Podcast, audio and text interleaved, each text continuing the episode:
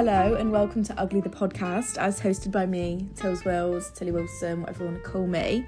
And on today's episode, we're going to be talking about the title is actually A Hopeless Romantic in Hookup Culture. But I want to preface this by saying that the episode is not entirely about hookup culture because I don't really know too much about it. But it's just life in general as a hopeless romantic. And that if you are a hopeless romantic, I'm going to talk about ways that you can um, express that other than just in romantic relationships, especially because modern day, it's kind of hard to find them if you are a hopeless romantic because of your ideals from movies, your parents, or any type of culture and media that you've got that from. But I'm going to talk about just being a hopeless romantic and how that is a beautiful thing and to not stop doing that.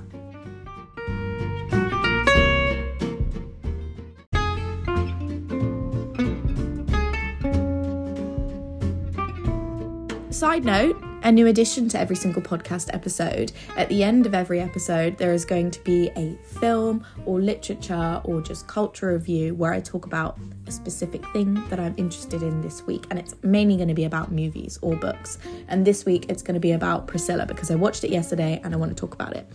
Side note if you enjoy these episodes, please feel free to rate the podcast, turn notifications on, or just follow it if you want to be updated on the weekly releases.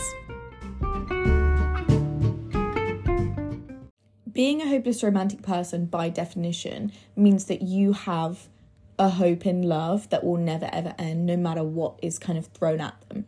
So for me being a hopeless romantic it doesn't just involve romantic relationships. I think of being a hopeless romantic as romanticizing your life in general. Wherever i go i've spoke about this so many times i try to find a certain romance and a certain beauty in everything that i come across so I think that by doing that, I've just become such a happier person. But to be specific about being a hopeless romantic person in hookup culture started when I moved to university. And I would say that I was probably quite sheltered anyway because I came from like quite a small town and there wasn't, no one was really in a relationship where I kind of lived. Apart from high school, everyone was in relationships then. But anyway, I was in sixth form. When I moved to university, and there's obviously this big hook hook up culture, I was shocked because, first of all, Hopeless Romantic, second of all, come from a small town, so I was quite sheltered. But this is normal, right? This is so normal to not, and I'm not judging anyone who can, but I couldn't ever do kind of casual thing because I'm such a passionate person.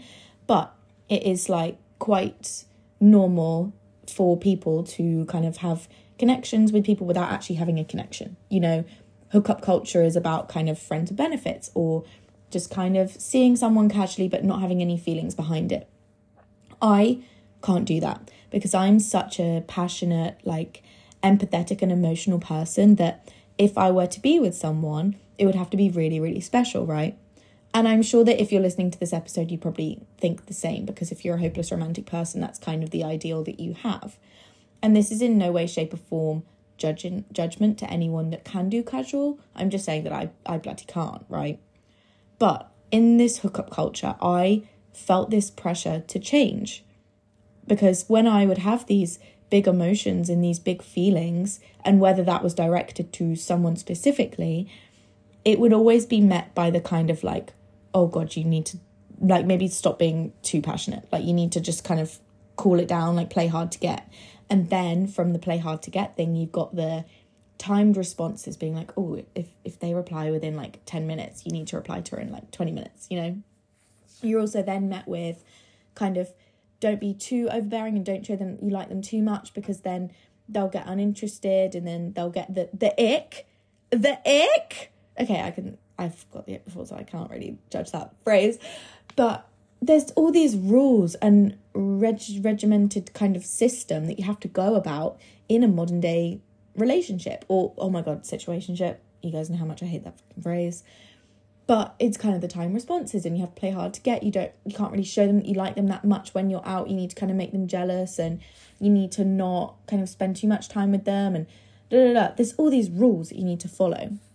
And it stressed me out but i felt the need to change. I felt this pressure to change because i'm like okay maybe i'm the only person i felt like the only person that felt like a hopeless romantic because everyone else around me they could do casual but i didn't want to. I it's not that i couldn't do it because i don't know whether i can do it but i just don't want to. Like I have no interest in doing that because that's just not what i want.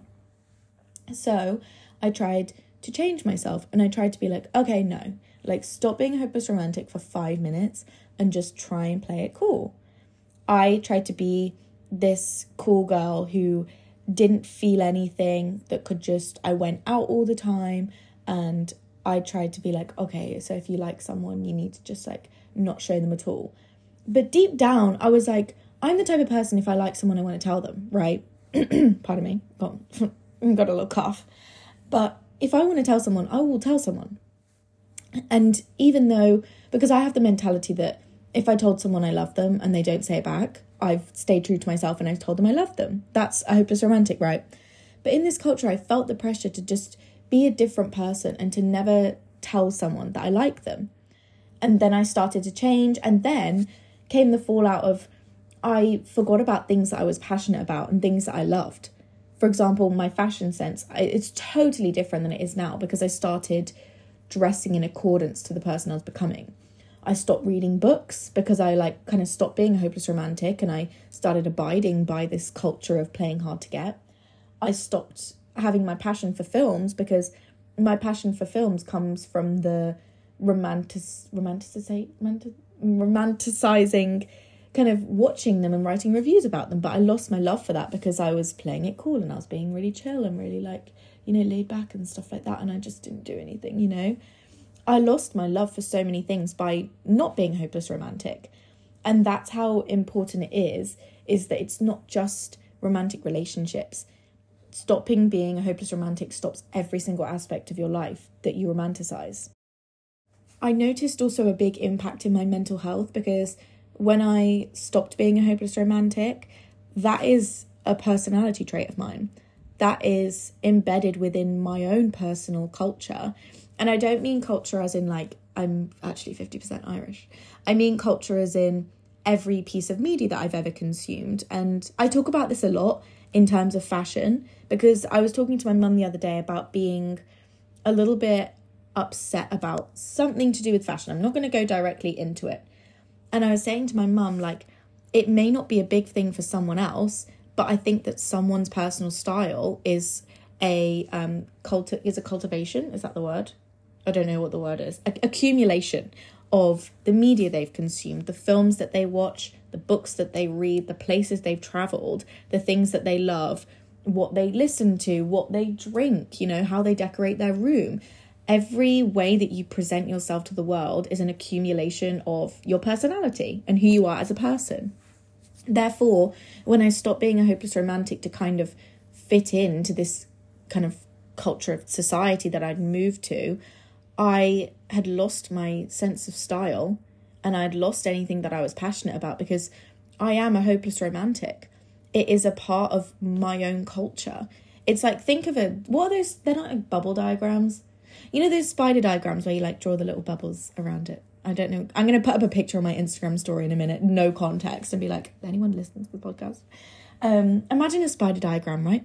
At the very top of it is hopeless romantic, and there are brackets coming off it. If you know, what I mean, brackets, light arrows, arrows coming off of it into into style, into music, into films. So I was turning into someone that I wasn't, and I was so unhappy, and it affected my mental health because I was like, I don't know who I am anymore. I don't find any romance in movies, music, my style, and I was so unhappy.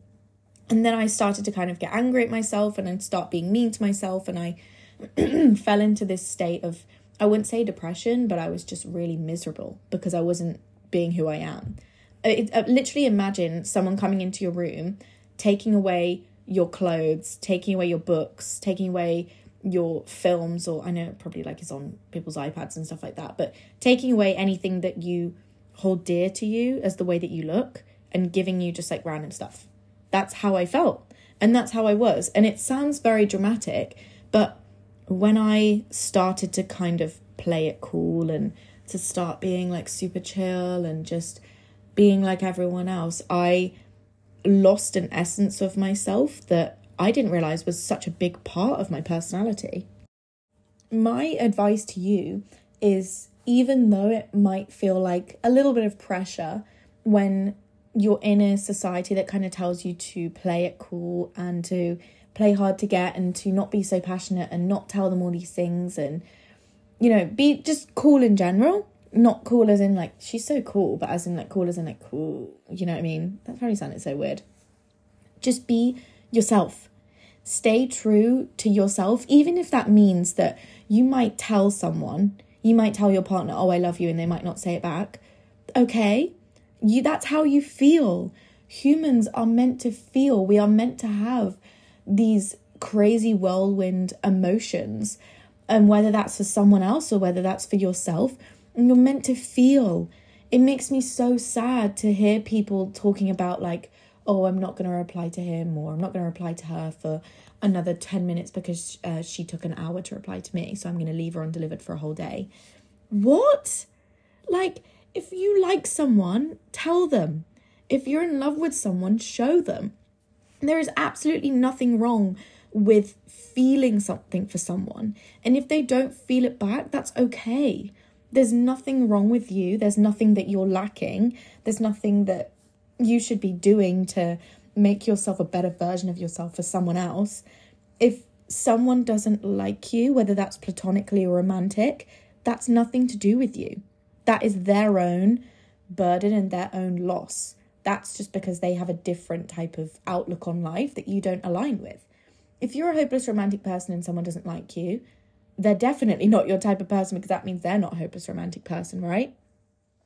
All I'm saying is that if you feel something for someone, if that's love or if that's just admiration for someone, or even if you just like their outfit, tell them.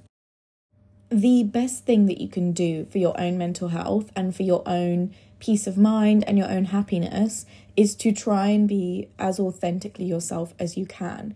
And that begins with listening to your body and listening to your mind as well in your heart. If your heart is telling you, oh, okay, I, I really like this person, but they don't like me back, that's okay. That doesn't mean that you are lacking something. That doesn't mean that you're not good enough for them. It doesn't mean that you're not good enough for anyone. It just means that you're not their person. And that's okay. It just means that you are going to find someone so much better and someone that's going to give you that feeling of absolute love and they're going to reciprocate that hopeless romantic emotion. Just because someone may not like you back doesn't mean that you're not an amazing person. It just means that there's someone out there better suited for you and better for you in general. If someone in a friendship doesn't recognize that you're very emotional and sensitive because I feel as if hopeless romantics are set boundaries in place that kind of tell them, okay, you don't understand why I'm feeling this way, but you need to let me feel this way.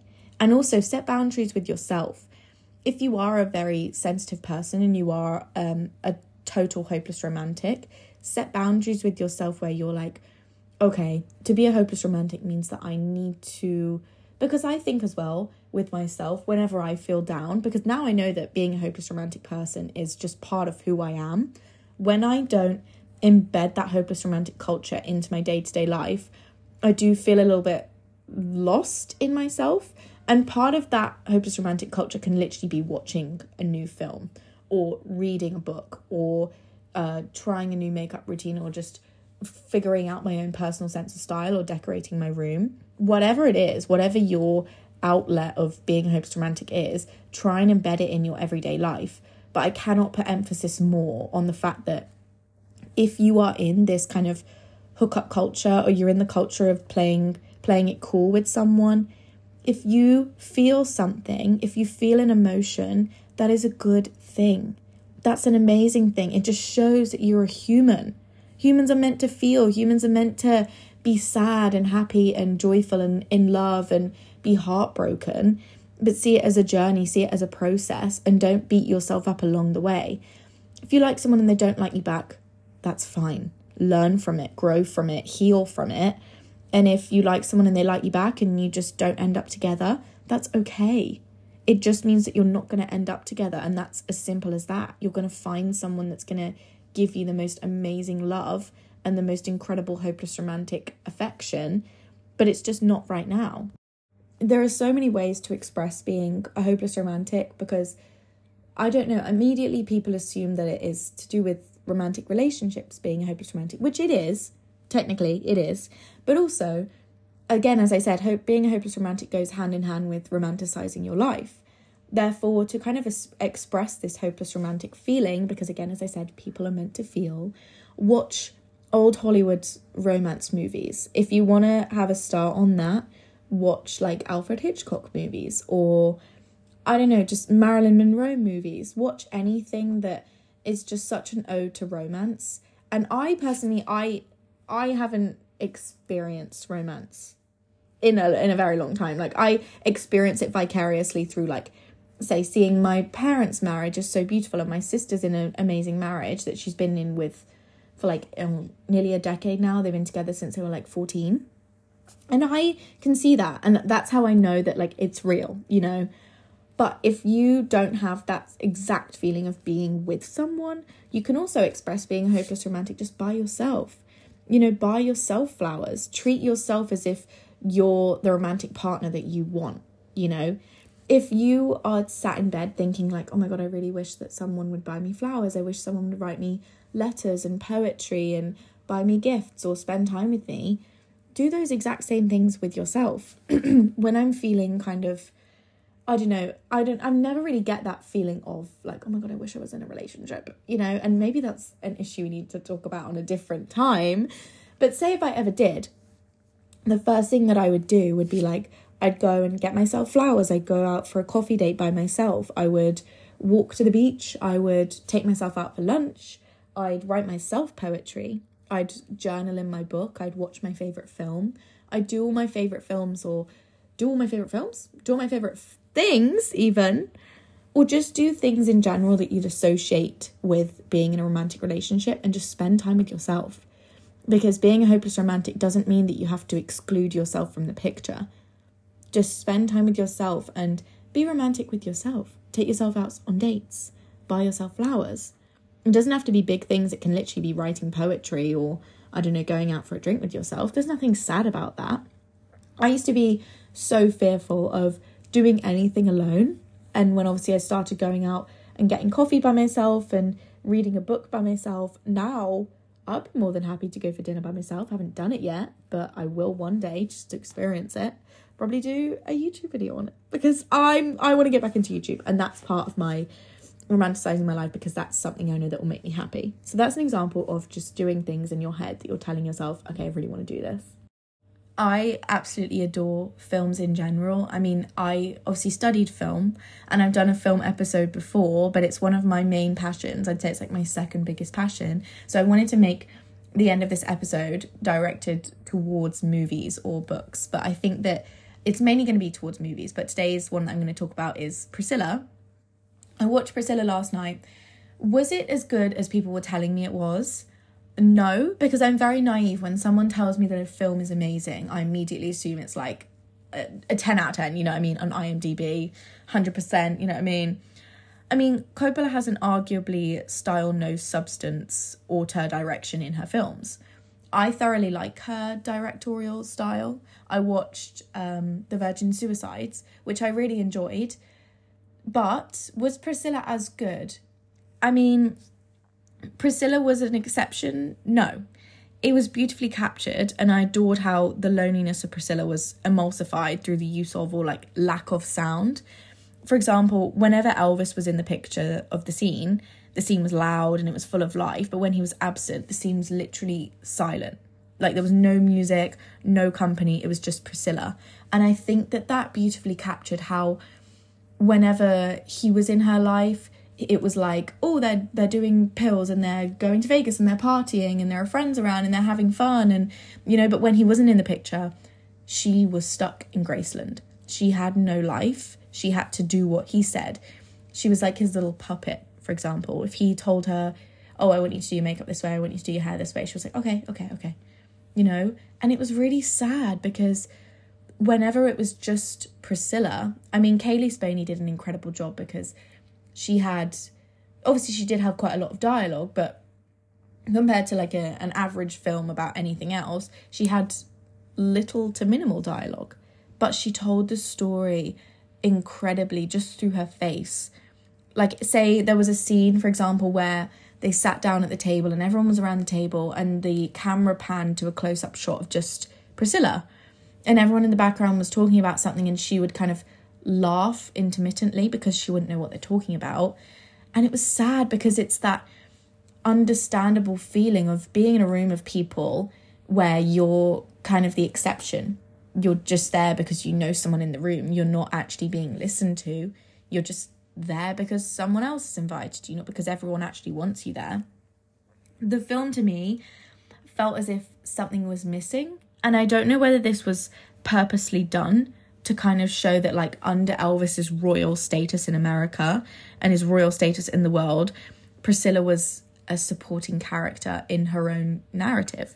She had minimal story to tell other than Elvis's legacy and how this impacted her marriage, I suppose the weird thing that I found about Priscilla, well, not weird, but I found it cap capture cal, cal, oh what's the word captivating was the universal feeling and the universal like feminine connection to Priscilla.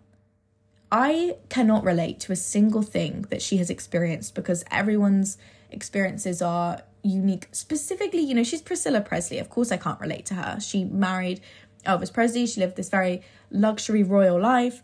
However, there is this universal connection, not through her like trials and tribulations, but through a man. The recognition of yearning for someone that you're like, why am I not enough? She did everything and anything to be his girl, to be everything that he wanted her to be. But she just yearned for him because she was like why why am i not enough? What am i not doing that you could possibly be looking for in other women? I enjoyed the film because i think sofia coppola captures the feminine condition if you will kind of simone de beauvoir reference perfectly through the lens of like a a blurred very muted quiet uh, directorial style. I enjoyed the capturing of Priscilla constantly as the main feature because obviously if you compare it to Baz Luhrmann's Elvis, which is so camp, it's so out there, it's so loud in your face, the stark contrast between both films, even in the sense of the way Elvis was all about montages and it was like paying homage to Elvis and his brilliance in this film when Elvis was on screen, he was kind of obviously this larger than life presence because Jacob Elordi is six foot five. Ah! Oh my god. Sorry. Sorry. Sorry, I can't get over him. Anyway, he was this larger than life presence. And I think that that was perfectly casted because does Jacob Elordi look exactly identical to Elvis Presley? No, no one does, right? But the height difference of like six foot five Jacob Elordi to I think Cailee Spaeny is four eleven, if not five foot, just absolutely encapsulated the age difference. And anytime like he would go and hug her, he would go and kiss her, he'd have to like bend down. And whenever she'd like the comparison of their hands, for example, just showed that she was just a little girl.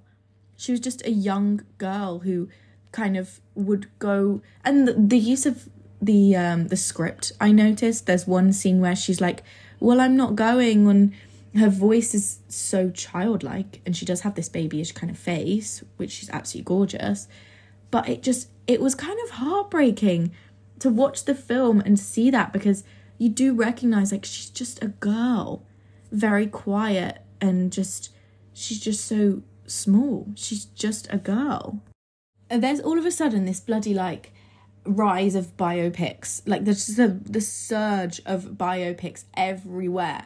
There's a I saw there was a trailer for a Bob Marley one. There was a trailer for the Amy Winehouse one, which I I don't want an Amy Winehouse biopic.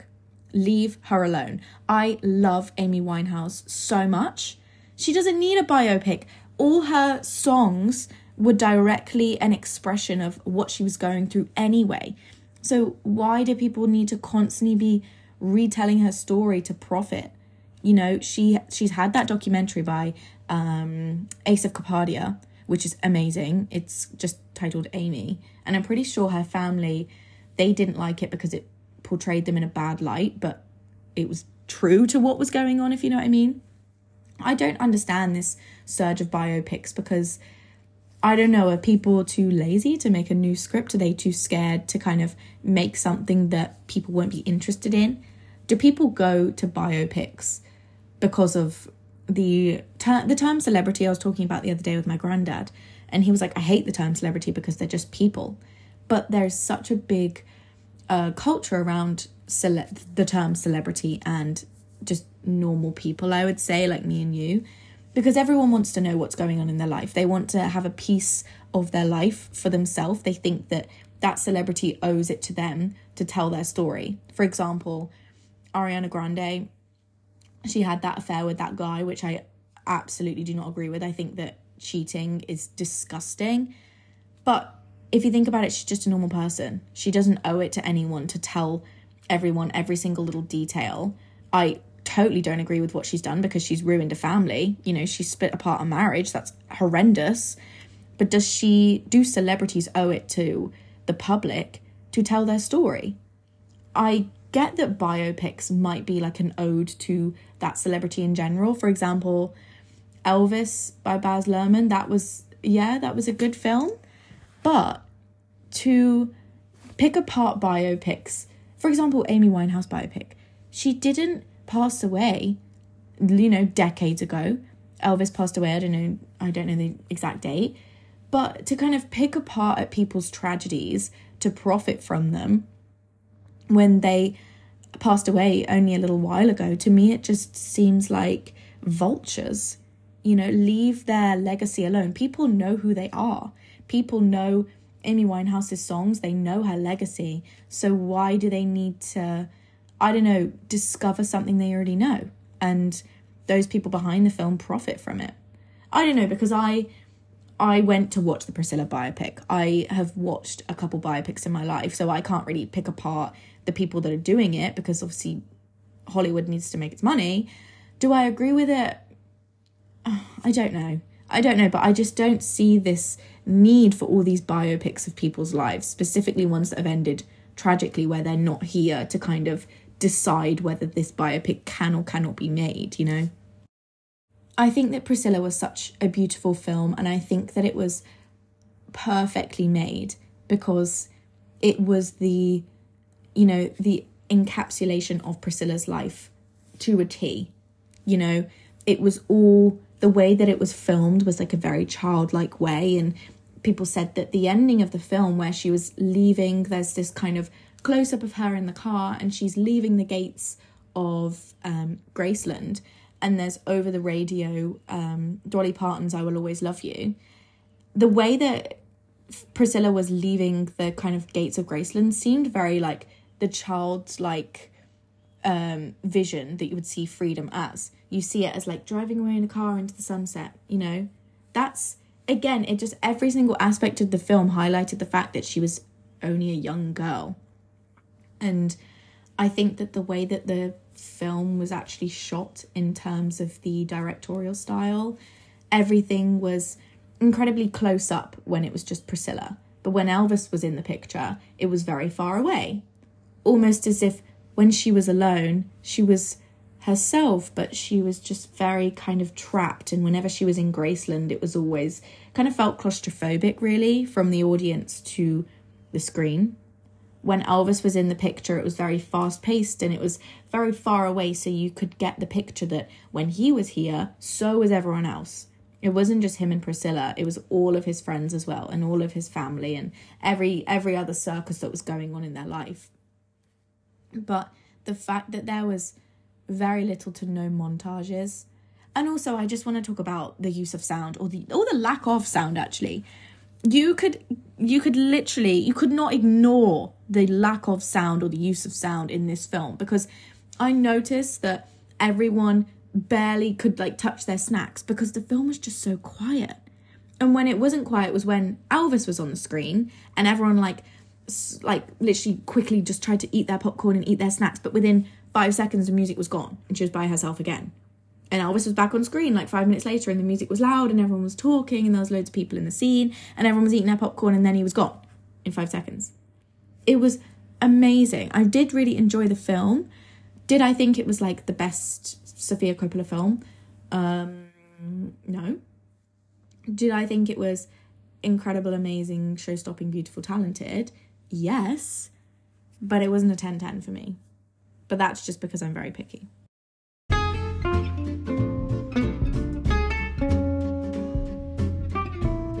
Thank you so much for listening to this episode. I hope you enjoyed it and I hope that it's helped you in some way. If you did enjoy it, please feel free to drop me a message or ask me any questions if you ever need any help on anything. And if you wanted to, you could rate the podcast, turn your notifications on because I'll be uploading weekly. I love you so much. Bye.